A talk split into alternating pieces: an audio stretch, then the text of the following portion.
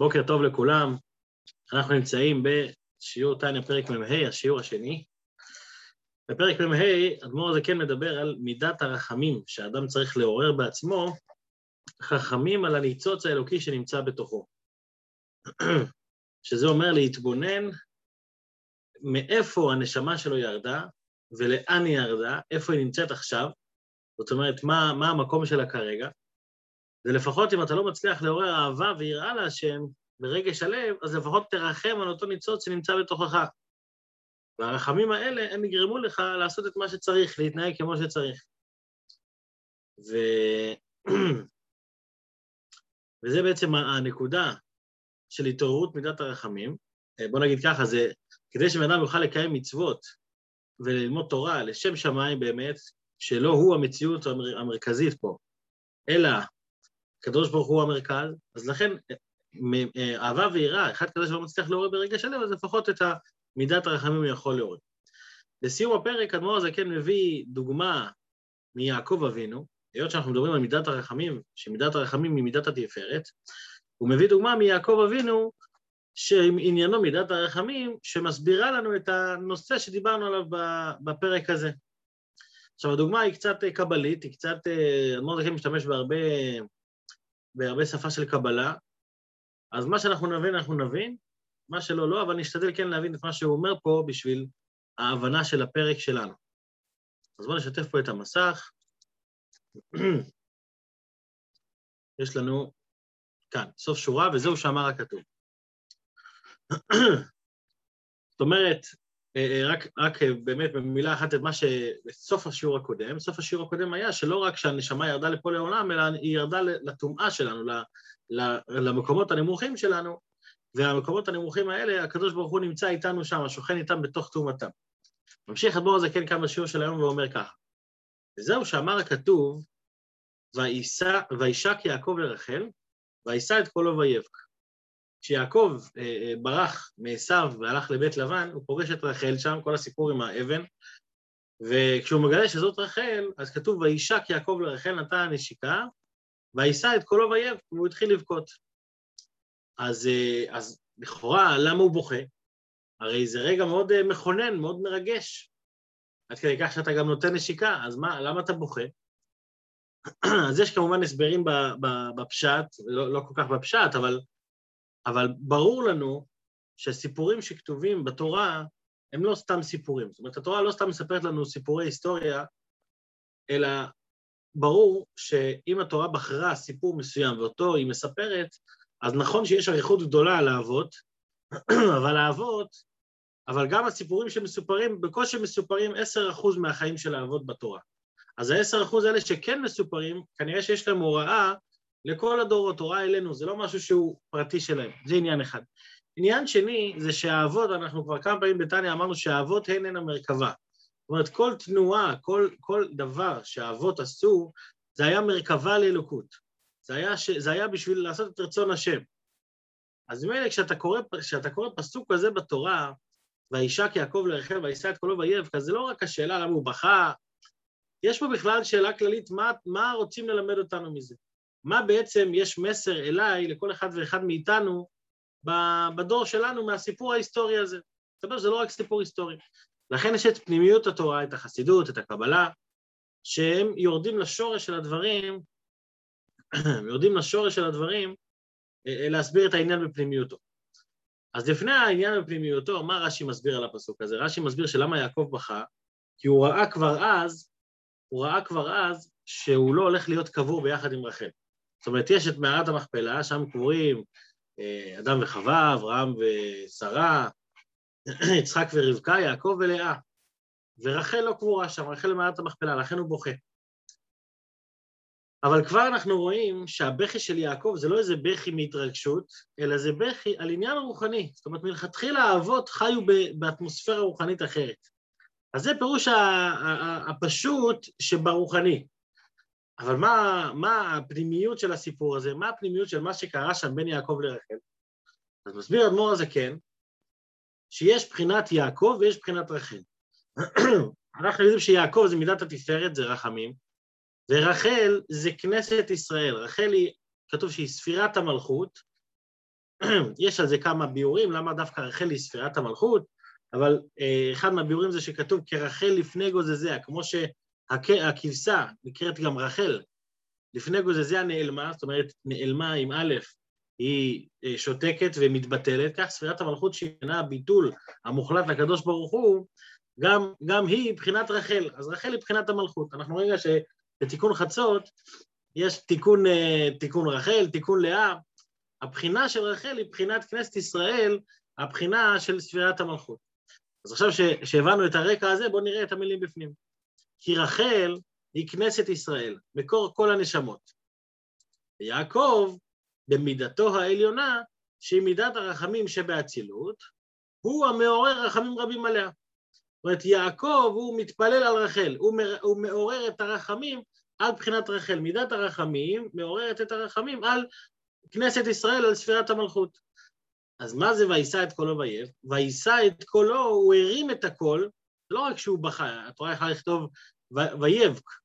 מה זה ויישא את קולו? הוא הרים את הקול, הכוונה היא שהוא הגיע למעלה למקור הרחמים העליונים. זאת אומרת, מאיפה הוא השפיע את ההשפעה לרחל, לספירת המלכות, הוא לא השפיע את זה רק מהרחמים שבאצילות, אלא הוא השפיע את זה למעלה מהרחמים שבאצילות, מהמקור של הרחמים באצילות.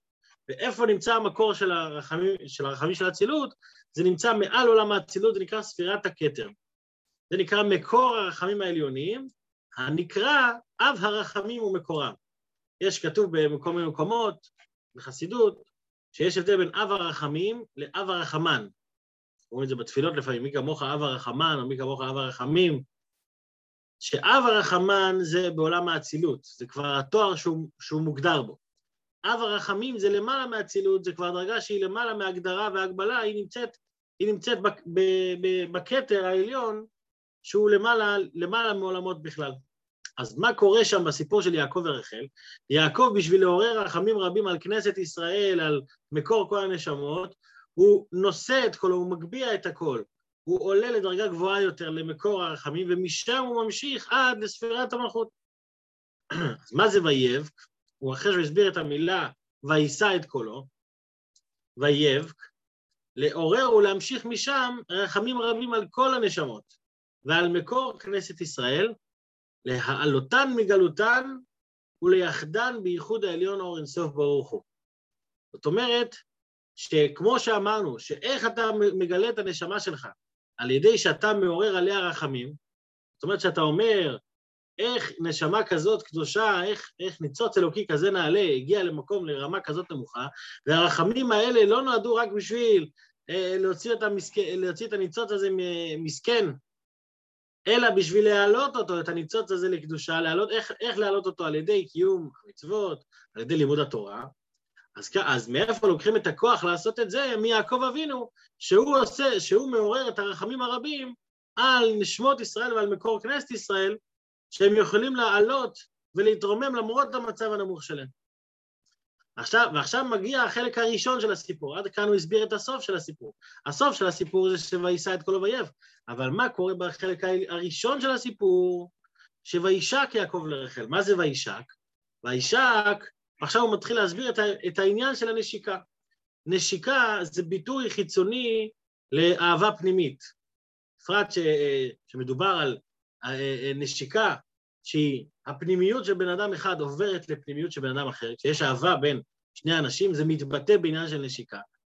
אז כמו שיש, מצד אחד בנשיקה אנחנו רואים שני, שני צדדים. מצד אחד הנשיקה היא עניין חיצוני, זה הרי לא הפנימיות שלי, אבל היא ביטוי לעניין מאוד פנימי, לעניין עמוק, לעניין של, של גילוי אהבה מסוים.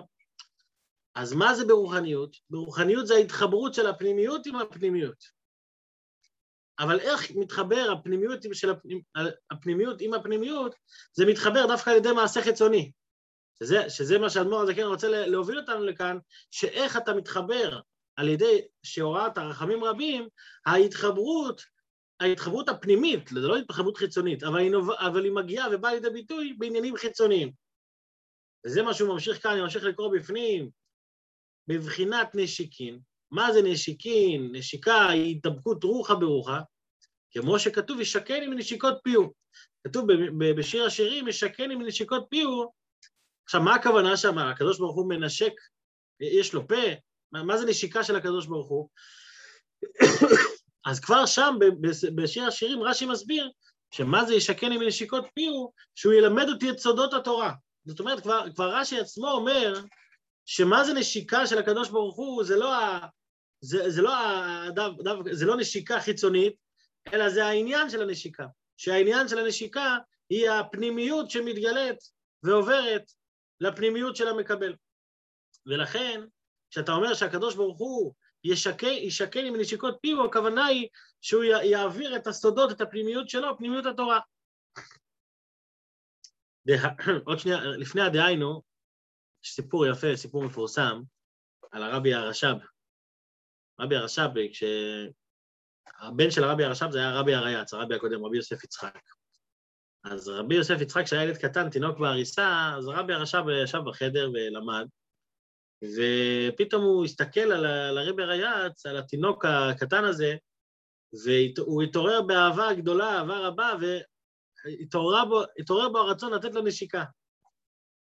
אבל אז הוא, הוא עמד שם עם עוד מישהו, אני לא זוכר עכשיו מי היה מישהו שהיה איתו, אבל אז הוא אמר, טוב, אני כל כך, אני כל כך, ההתגלות של האהבה כל כך חזקה שאני רוצה לתת לו נשיקה, אז אני אתן לו נשיקה חסידית.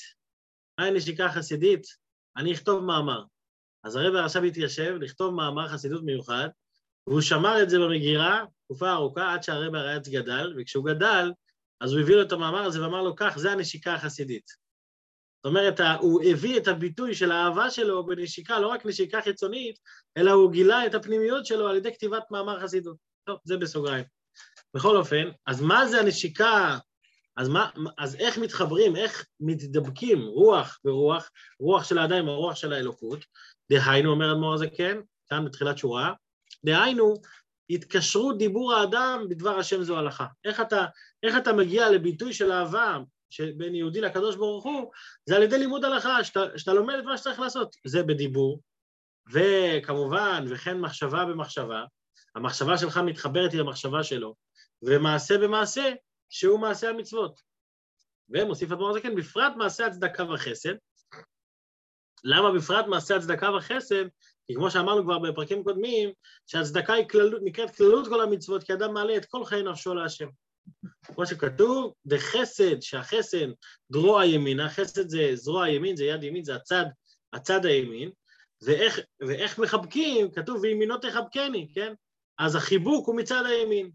לכן, במה מתבטא ההתחברות להשם, הנשיקה, ובפרט החיבוק, זה מתבטא במעשה הצדקה. זה חסד, רוע ימינה, והוא מבחינת חיבוק ממש, כמו שכתוב, וימינו תחבקני. יש, יש ב... כמובן, כמו שאמרתי בהתחלה, יש הרבה מה לדייק במילים האלה. אבל אנחנו לא יורדים לכל הדיוקים, אבל פה למשל, יש שאלה גדולה, למה האדמו"ר הזה כן משתמש פה, מביא פה את החיבוק? הרי כתוב וישק יעקב לרחל, איפה יש פה, איפה בסיפור מופיע החיבוק? אז אה, אבא של הרבי, רבי לוי יצחק, אז הוא, אז הוא, אה, אז הוא, אז הוא מסביר פה שהביור שה, שאדמו"ר הזה כן הולך על כל הסיפור. אחרי שיעקב נשק את רחל וישא את קולו וייב, הוא הלך ללבן, וגם לבן נשק אותו, וינשקהו ויחבקהו. אז הסיפור הזה הוא סיפור אחד שמופיע בו נישוק וחיבוק.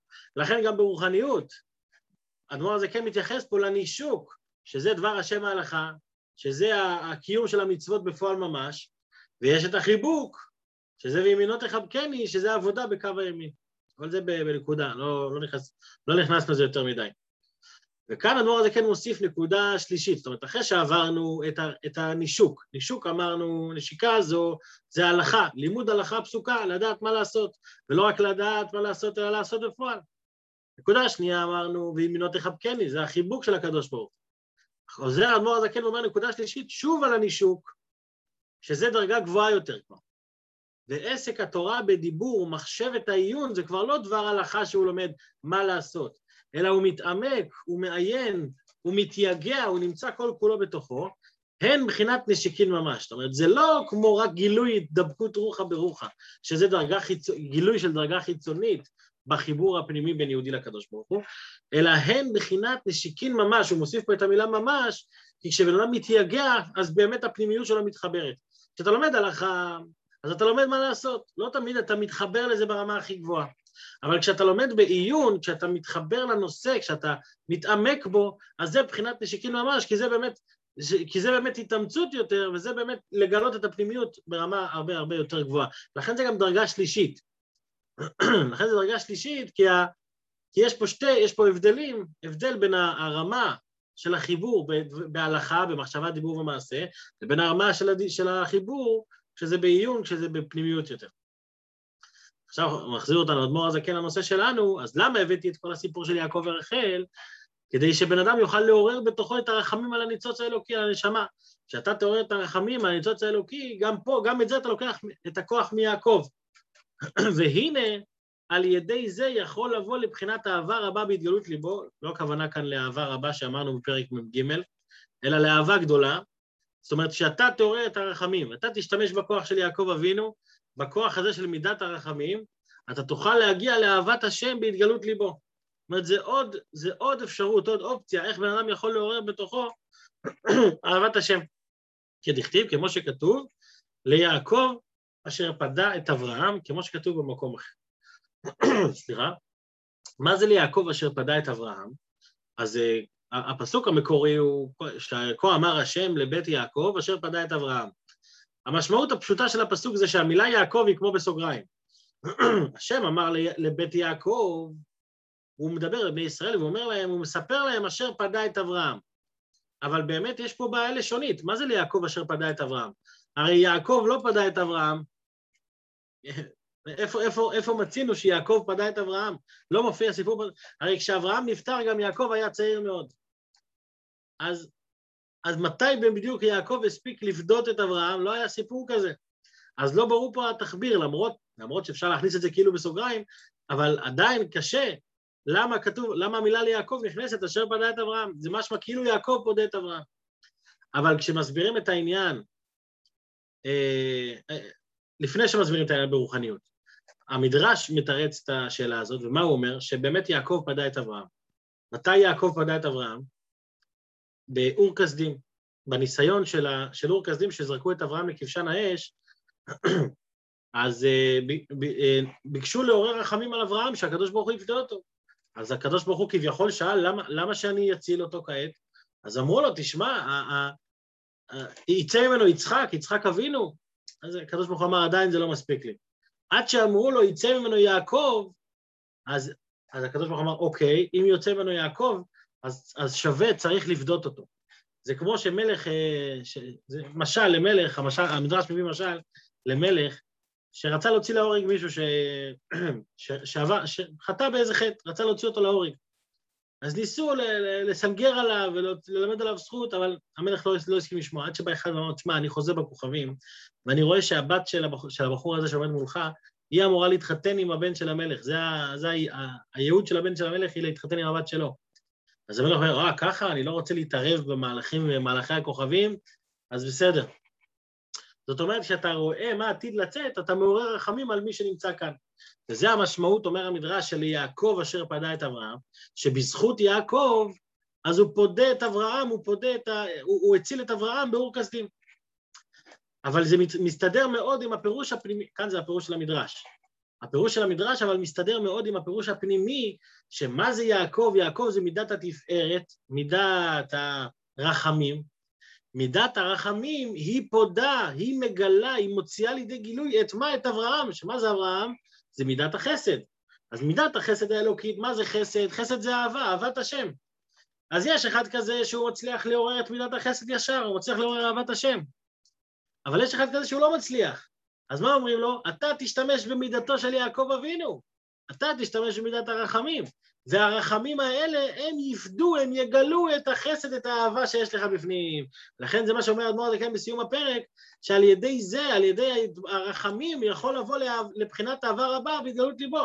כי היעקב, כי הרחמים פודה ומגלה את אברהם, את מידת החסד, כמו שכתוב במקום אחר. אז עד כאן זה פרק, פרק מ"ה, פרק הרחמים. הפרק הזה, כמו שאמרנו, הוא כמו בסוגריים, בפרק הבא אדמו"ר הזקן חוזר לה, לאהבה. יש משהו משותף בין מ"ה למ"ו, אנחנו נדבר על זה בשיעור הבא, אבל אבל עדיין זה כמו סוגריים, דיברנו על אהבת השם, על יראת השם, אבל פה יש לנו מידת הרחמים, שזה בעצם דרך להגיע לאהבת השם, למרות שאני לא נמצא ברמה הכי הכי גבוהה. אז בעזרת השם שכולנו נעורר רחמים, ושיהיה שיהיה תמיד התעוררות רחמים רבים על כל עם ישראל, ובפרט עלינו, שנעשה, שנעורר רחמים על הנפש שלנו ונתנהג כמו שצריך ברמה היומיומית. שיהיה יום טוב לכולם בינתיים, צרות טובות. יום טוב, יום נעים, יישר כוח. ביי.